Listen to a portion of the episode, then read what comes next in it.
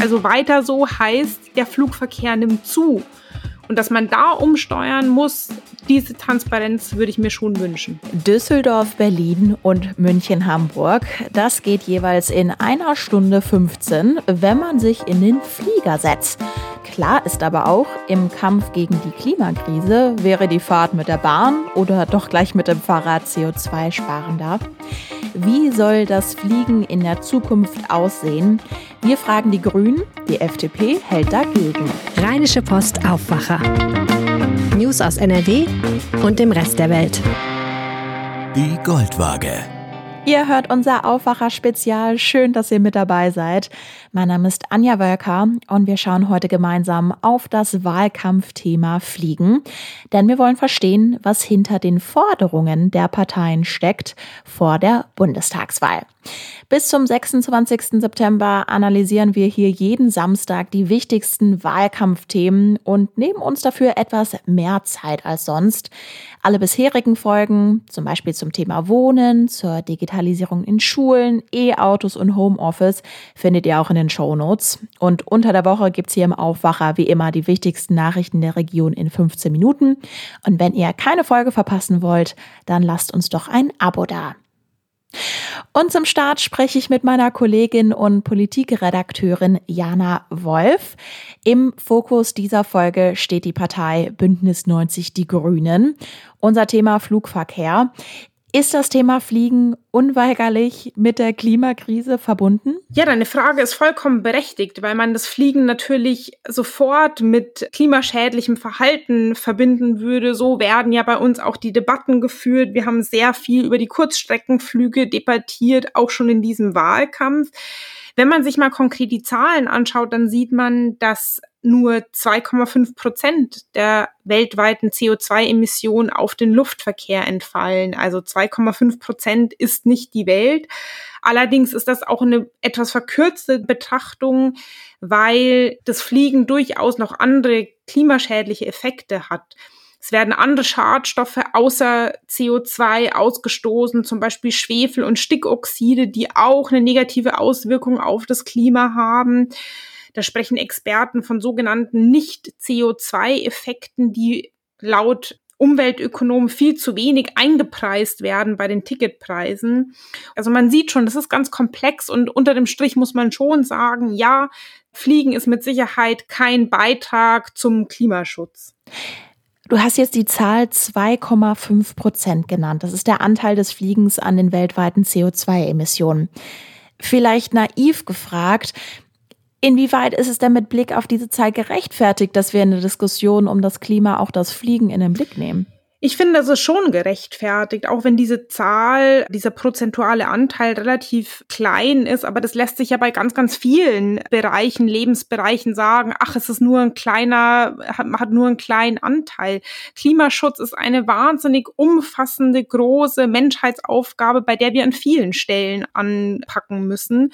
Und effektiver Klimaschutz bedeutet eben, dass wir halt viele verschiedene Bereiche in den Blick nehmen und die Mobilität und damit auch das Fliegen ist einer der neuralgischen Punkte aus meiner Sicht.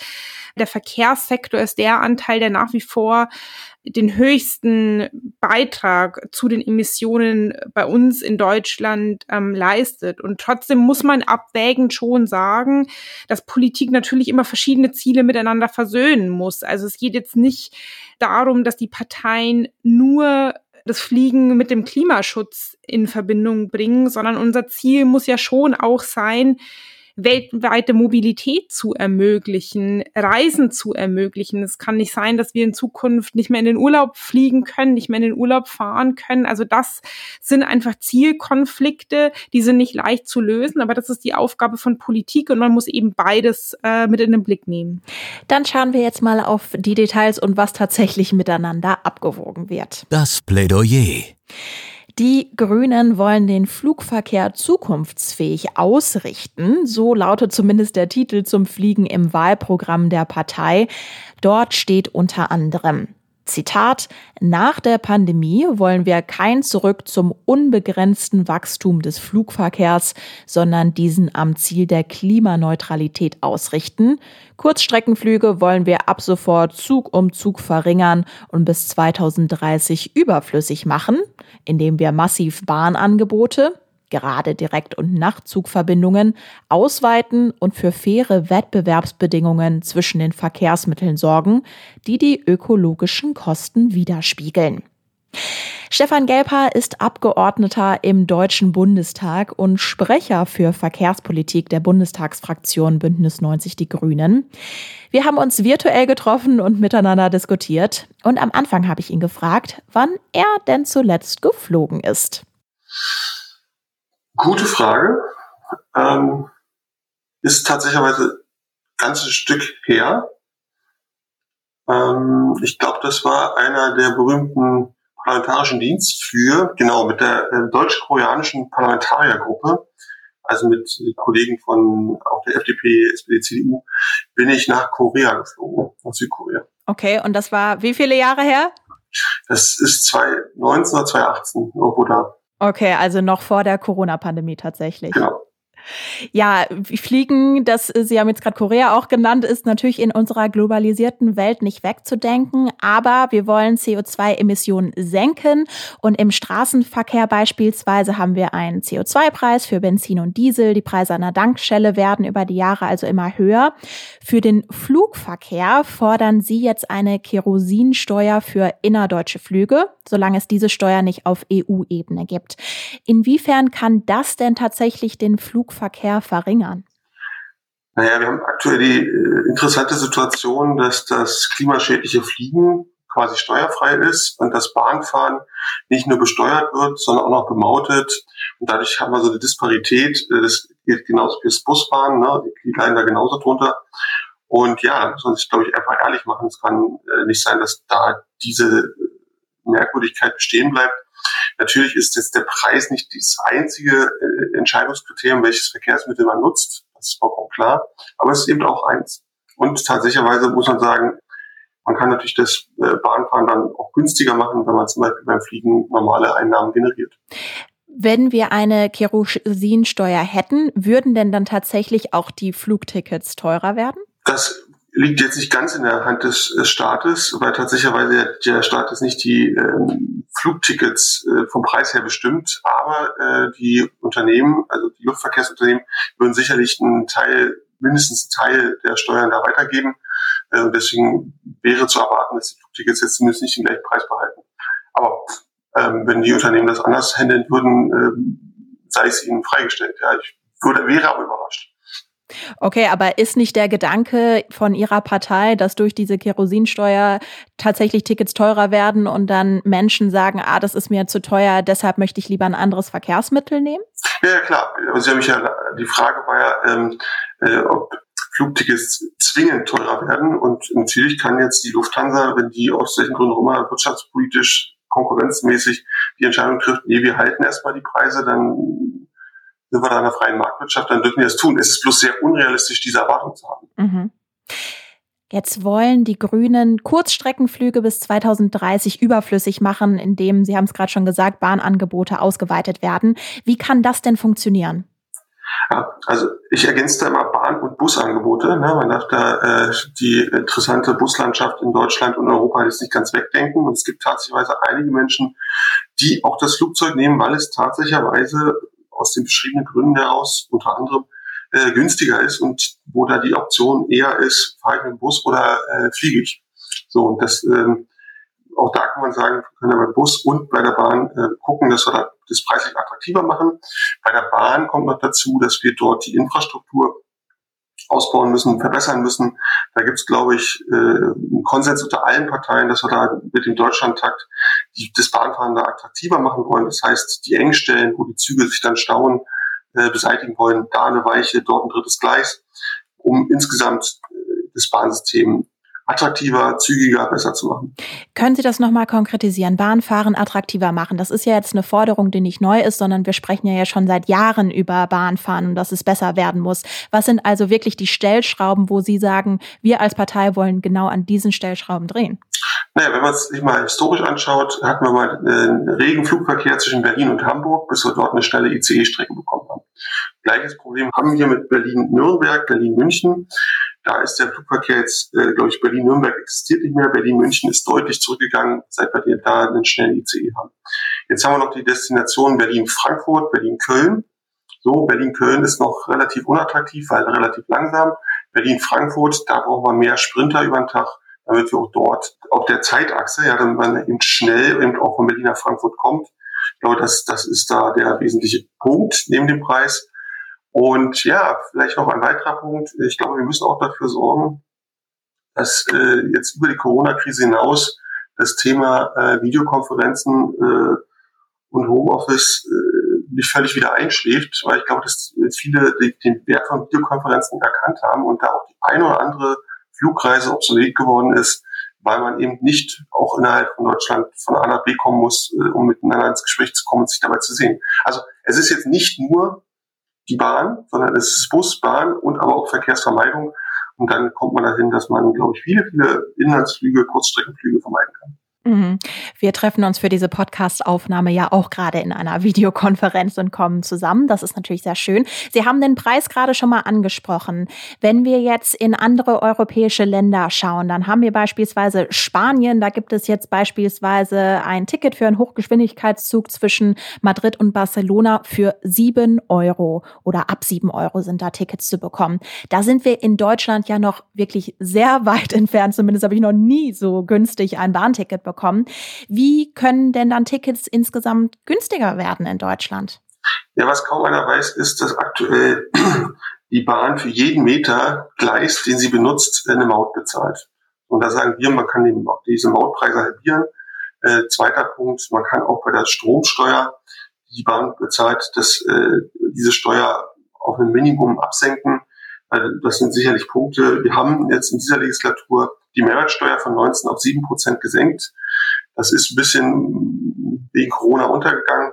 Aber das sind so die, die finanziellen Stellschrauben. Und am Ende des Tages ist es allerdings, das muss ich bewusst machen, ist es ein eigenwirtschaftliches Angebot. Das heißt, die Bahn fährt jetzt nicht äh, vom Staat subventioniert, bezuschusst äh, von A nach B im Fernverkehr, sondern das machen die, äh, der Fahrpreis bezahlt quasi wirklich den vollständigen Zug. Und äh, das ist ähm, anders als jetzt im Regionalverkehr, wo quasi die Bahnen von den Ländern Zuschüsse bekommen und dadurch die Nahverkehrstickets äh, deutlich vergünstigt werden. Man kann sich natürlich überlegen, ähm, ob man auch für den Fernverkehr da eine so eine Bezuschussung macht. Da bin ich jetzt nicht unmittelbar der größte Freund von. Ähm, ist das jetzt wirklich der Punkt? Sind unsere Züge leer? Sie sind aktuell leer bei Corona oder nicht vollständig überfüllt, aber vor der Corona-Krise waren die Züge jetzt nicht vollständig leer. Deswegen würde ich jetzt Geld eher dafür verwenden, dass wir mehr äh, Zug auf die Schiene kriegen. So, mehr Angebot machen. Ähm, und wenn ich Tickets verbilligen würde, dann würde ich es für bestimmte Menschen tun, nämlich die mit einem kleinen Geldbeutel. Da würde ich drüber nachdenken, ob man da sowas wie ein Nahverkehr Sozialticket heißt, das mal konzeptionell auflegt. Das fände ich spannend, um dann noch mehr Leuten das äh, Zugfahren zu ermöglichen. Also so würde ich rangehen. Die Gegenrede. Mit zugehört hat Bernd Reuter von der FDP. Er ist Bundestagsabgeordneter aus Wesel und Mitglied im Verkehrsausschuss. Und so viel kann ich verraten, die FDP unterscheidet sich mit einigen Forderungen von den Grünen. Herr Reuter, jetzt möchte ich zu Ihnen kommen und die gleiche Frage an Sie zu Beginn. Wann sind Sie zuletzt mit dem Flugzeug unterwegs gewesen? Letzte Woche. Wohin? Von äh, Berlin nach der Sondersitzung zurück nach Hause über den Flughafen Düsseldorf. Gut, Zug statt Flugzeug, sagen die Grünen. Ist das eine gute Idee? Wäre das nicht vielleicht auch privat für Sie eine Idee gewesen nach von Ihrem letzten Flug? Also ich fahre auch häufig die Strecke äh, mit dem Zug. Das kommt gerade darauf an, wie das Angebot passt, aber ich sag mal, wir müssen natürlich, da stimme ich dem Kollegen Gelper schon, schon zu, die, die Bahn deutlich attraktiver machen. Was, glaube ich, keinen, keinen Sinn macht, ähm, ist jetzt mit einer zusätzlichen Kerosinsteuer zu operieren. Wir haben ja bereits die Luftverkehrssteuer als nationale Steuer auf dem Flugpreis. Und wenn man sich vergegenwärtigt, dass zwei Drittel der Flüge, der innerdeutschen Flüge die getätigt werden, Geschäftsflüge äh, sind, Geschäftsreisende diese tätigen, ähm, die machen das aus äh, einem reinen Zeitfaktor. Und da ist es, glaube ich, dann auch vollkommen e-, egal, ob der oder diejenige äh, dann, weiß ich nicht, 20 Euro mehr fürs Ticket zahlt, sondern denen geht es darum, dass sie morgens von Hamburg nach München zum Beispiel fliegen, dort drei Termine machen können und abends mit dem letzten Flieger zurückfliegen können. Das gelingt mit der Bahn halt äh, nicht. Deswegen halte ich da auch eine, eine neue äh, Steuer überhaupt nicht äh, für zielführend. Mhm, Sie, also FDP sagt keine Kerosinsteuer. Sie sagen, dass fossile Brennstoffe ersetzt werden sollen, auch beim Fliegen, und zwar durch CO2-neutralen Wasserstoff und synthetische Kraftstoffe. Auch die Grünen sagen, dass das Fliegen langfristig unabhängig von fossilen Treibstoffen gemacht werden soll. Wenn wir uns jetzt den gesamten Flugverkehr anschauen, dann soll nach dem Willen der EU bis 2030 zwei Prozent saubere Kraftstoffe verwendet werden. Ist diese Entwicklung also nicht viel zu langsam, als darauf einen Fokus zu setzen? Also wir haben das ja auch klar formuliert, dass wir mehr Forschung und Entwicklung äh, im Flugverkehr wollen, gerade was äh, klimaneutrale Treibstoffe angeht, dass das natürlich jetzt nicht von heute auf morgen geht, aber ähm, das, ähm, das ist auch vollkommen klar, aber wir müssen uns jetzt auch vergegenwärtigen, dass jetzt der, der, der Flugverkehr, gerade der innerdeutsche oder die Kurzstrecken jetzt nicht der Treiber sind, was den CO2-Verbrauch in, in diesem Land angeht. Aber wie, wie gesagt, äh, der Kollege Gelper hat es angesprochen, auf den Strecken, wo die Bahn attraktiver wird, geht der Flugverkehr deutlich zurück. Das ist zumindestens, ähm, er hat Berlin-Nürnberg angesprochen, Berlin-München. Äh, da sind wir, glaube ich, auf dem gleichen Weg. Wenn ich mal ein Sprichwort ähm, einführen darf, klein Vieh macht auch Mist, äh, sollte man nicht nach diesem Prinzip handeln und sagen, auch wenn äh, äh innerdeutsche Kurzstreckenflüge vielleicht nicht der Treiber sind, aber dass wir da nicht anpacken müssen, um das Insgesamte zu reduzieren? Also die Schiene muss da einfach wettbewerbsfähig sein. Ich äh, bin da gegen jegliche Verbote von von innerdeutschen Flügen. Viele sind übrigens auch, glaube so ein Drittel der innerdeutschen Flüge sind gerade auf den kurzen Strecken Zubringerflüge für äh, interkontinental oder europaweite äh, Flüge. Das ähm, der Kollege Gelper ist mit Sicherheit von Korea auch nicht äh, in Berlin losgeflogen und dann nonstop nach Korea geflogen und äh, sondern das in erster Linie Zubringer nach nach Frankfurt und München und ich, es ist dem Klima da auch nicht geholfen, wenn die Leute jetzt nicht nach Frankfurt äh, zum Flugzubringer äh, fliegen, sondern nach Amsterdam, äh, Paris oder Istanbul, wie auch immer. Also da, da müssen wir schon so, so ehrlich sein, äh, dass da, ich sag mal, dass dem Weltklima keinen Unterschied macht, ob man jetzt ähm, ähm, über Frankfurt und München fliegt oder äh, einer benachbarten europäischen Destination. Jetzt ist im Wahlprogramm der Grünen äh, wird nicht von Verboten gesprochen, sondern es wird darüber gesprochen, dass ja es soll kein unbegrenztes Wachstum geben, Kurzstreckenflüge sollen verringert werden, die Zahl von Mittel- und Langstreckenflügen gilt es zu vermindern. All sowas steht da drin. Wenn ich mir jetzt das Wahlprogramm der FDP anschaue, lese ich von solchen Zielen, also verringern, vermindern im Flugverkehr nichts. Warum lese ich das nicht? Also wir befinden uns ja hier in einem äh, globalen Wettbewerb. Äh, Luftverkehr findet ja jetzt nicht nur in Deutschland und durch deutsche Airlines statt. Ich habe ja gerade schon gesagt, dass ähm, wir da innerdeutsch einen Beitrag zu leisten können, aber im internationalen Flugverkehr, wie gesagt, das ist ein globalisierter Wettbewerb. Wir müssen hier auch, glaube ich, nochmal äh, unterscheiden, was sind jetzt innerdeutsche Flüge und was sind Kurzstreckenflüge weil als Kurzstreckenflüge gelten Flüge bis 1500 Kilometer. Das hieße aber, sie könnten also von München nicht mehr nach Mallorca fliegen zum Beispiel.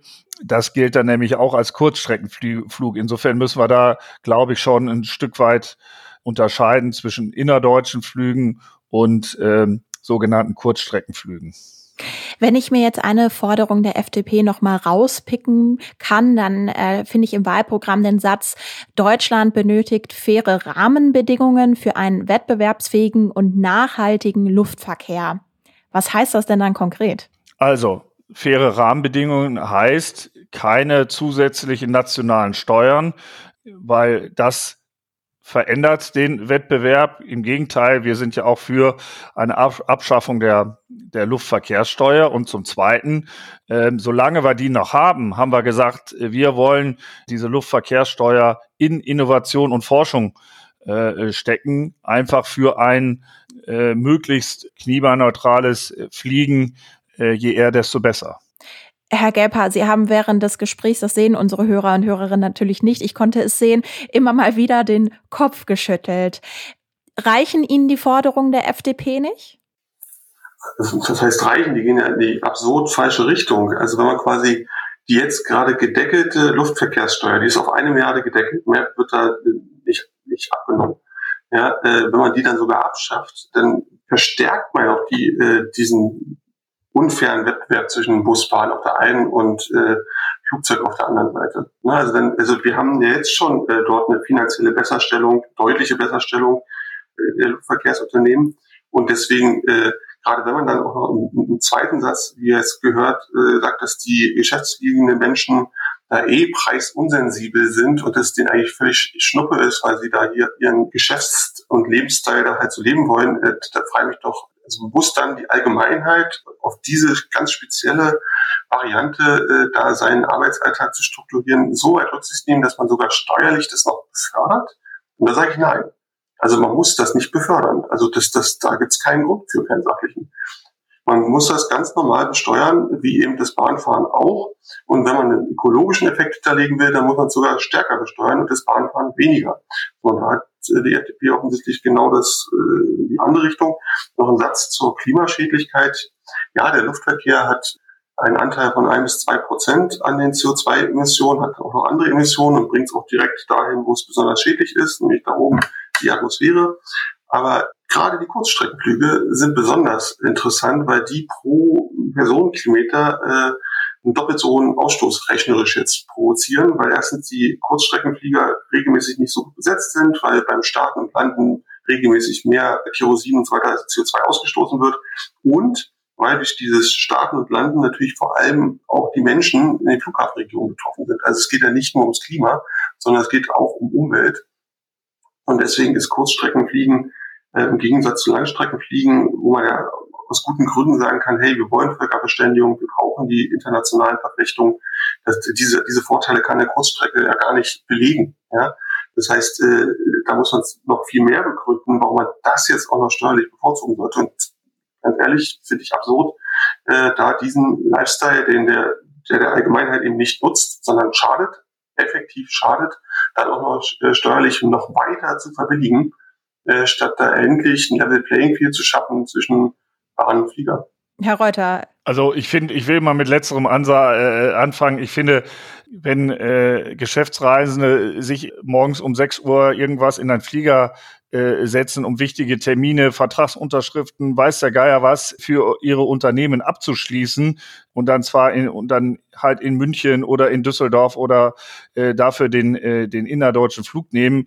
Das hat ja nur nichts mit Lifestyle zu tun, sondern das hat was äh, mit sozialer Marktwirtschaft und äh, unternehmerischen Gewinnen zu tun. Äh, das macht ja jetzt keiner aus Jux und Dollerei, wie man so schön sagt, sondern äh, da äh, stecken Interessen von Unternehmen, äh, Wirtschaftszweigen etc. etc.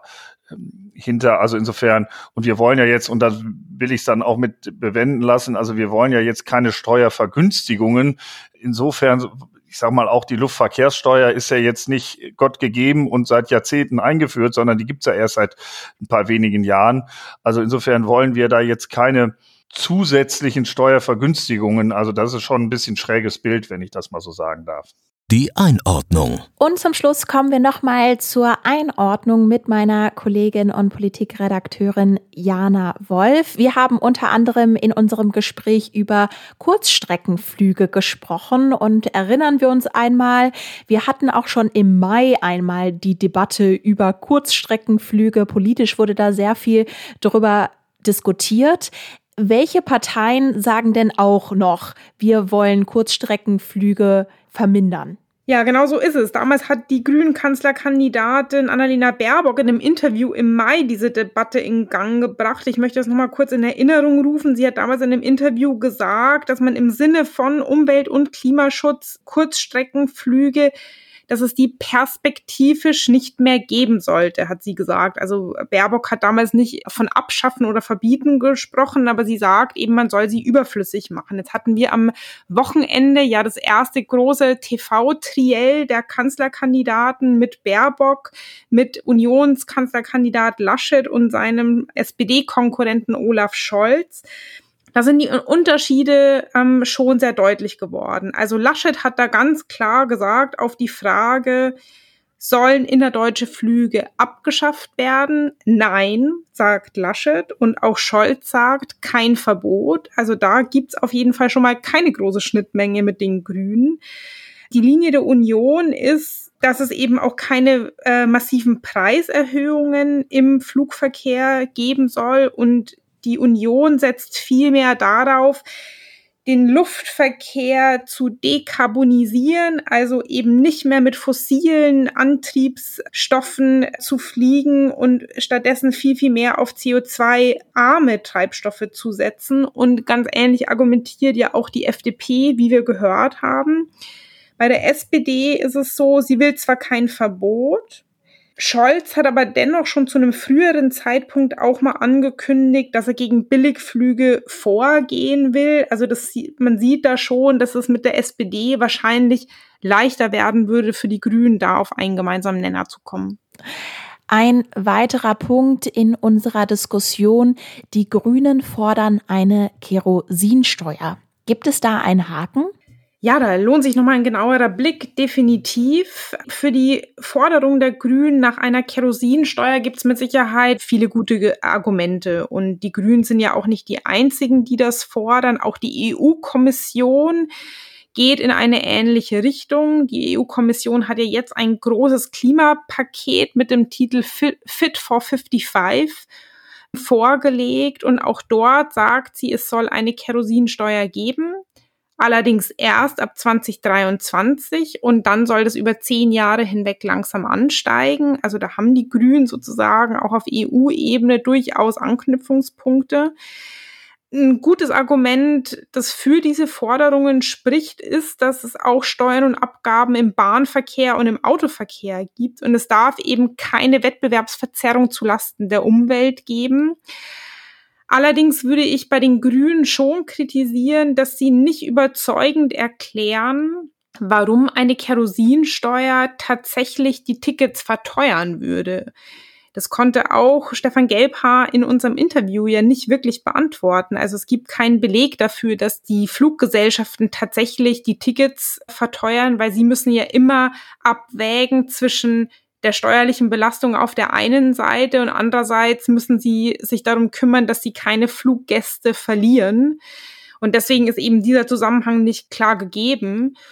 Und man muss bei den Grünen auch sehen, dass das ist ein Argument der FDP, die allermeisten Inlandsflüge eben Dienstreisen sind. Und bei Dienstreisen spielt vielleicht der Ticketpreis am Ende nicht die große Rolle. Also wenn da das Ticket ein bisschen teurer wird, werden Unternehmen ihre Leute, wenn es nicht anders geht, wahrscheinlich trotzdem fliegen lassen, wenn es wichtige Termine, Vertragsunterzeichnungen oder dergleichen gibt. Haken in der Argumentation bei den Grünen. Wir haben ja aber auch die FDP gehört. Gibt es deiner Meinung nach auch hier einen Haken? Ja, die finde ich durchaus. Also ich würde auch bei der FDP sagen, dass diese Argumentation nicht ganz haltbar ist und die FDP macht sich natürlich auch sehr leicht, indem sie beim Fliegen das Klima und den Klimaschutz ja komplett ausklammert. Die FDP ist ja nicht nur gegen eine Kerosinsteuer, sondern sie will obendrein noch die Luftverkehrssteuer abschaffen und noch mehr. Sie will die Luftsicherheitsgebühren neu ordnen und die Nachtflugverbote verhindern oder eine Ausweitung der Nachtflugverbote verhindern. Und daran merkt man schon, dass die FDP ganz stark die Interessen der Wirtschaft im Blick hat und bei ihren Forderungen ganz gerne auch den Airlines einen Gefallen tun will. Also der Klimaschutz spielt da keine große Rolle. Und was man der FDP auch vorhalten kann, sie sagt, Forschung und Entwicklung soll gefördert werden. Das ist mit Sicherheit richtig. Das würde ich auch äh, so unterschreiben. Allerdings löst es natürlich nicht das kurzfristige Problem, wie wir unsere Mobilität in den Griff bekommen, weil Forschung und Entwicklung braucht Zeit, da muss die Förderung erstmal anlaufen und dann müssen überhaupt erst irgendwie Forschung, äh, Forschungsprozesse in Gang kommen. Also damit ist noch keine Mobilität im Alltag äh, neu gedacht. Inwiefern sehen wir dann vielleicht dann auch bei den Parteien, die wir jetzt in unserem Podcast gehört haben, inwiefern wir in Zukunft unser Verhalten auch ändern müssen? Ich finde, man sieht es, man sieht es stärker bei den Grünen, die ja eben schon sagen, Kurzstreckenflüge soll es nicht mehr geben. Und jetzt mal unabhängig von den Kurzstreckenflügen hin oder her, glaube ich, muss man so ehrlich sein und sagen, Klimaschutz wird Verhaltensänderungen mit sich bringen. Wir stehen vor einer richtig großen Aufgabe. Die Klimakrise würde über Jahre und Jahrzehnte hinweg verschleppt und das steht und fällt nicht mit dem Fliegen.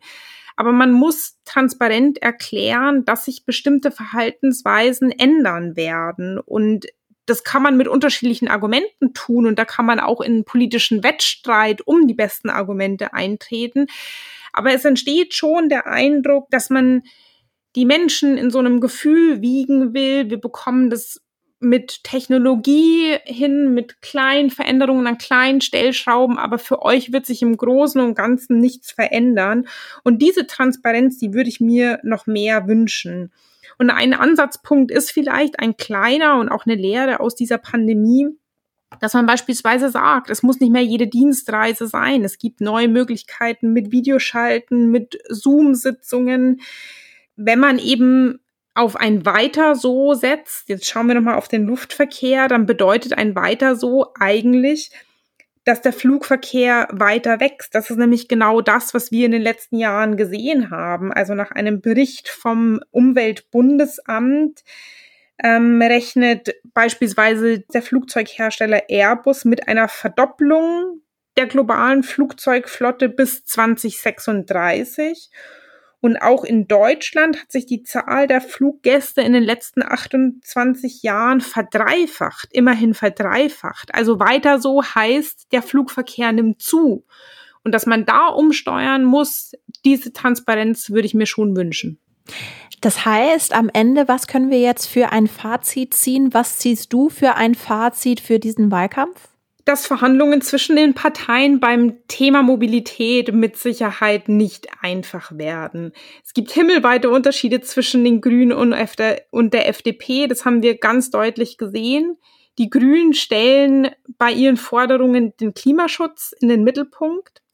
Allerdings vernachlässigen sie sehr häufig die Lebensrealität der Menschen und bei der FDP hat man gesehen, dass sie sich vor allem um die Wirtschaft kümmert und dafür aber die Dringlichkeit der Klimakrise sehr oft außer Acht lässt.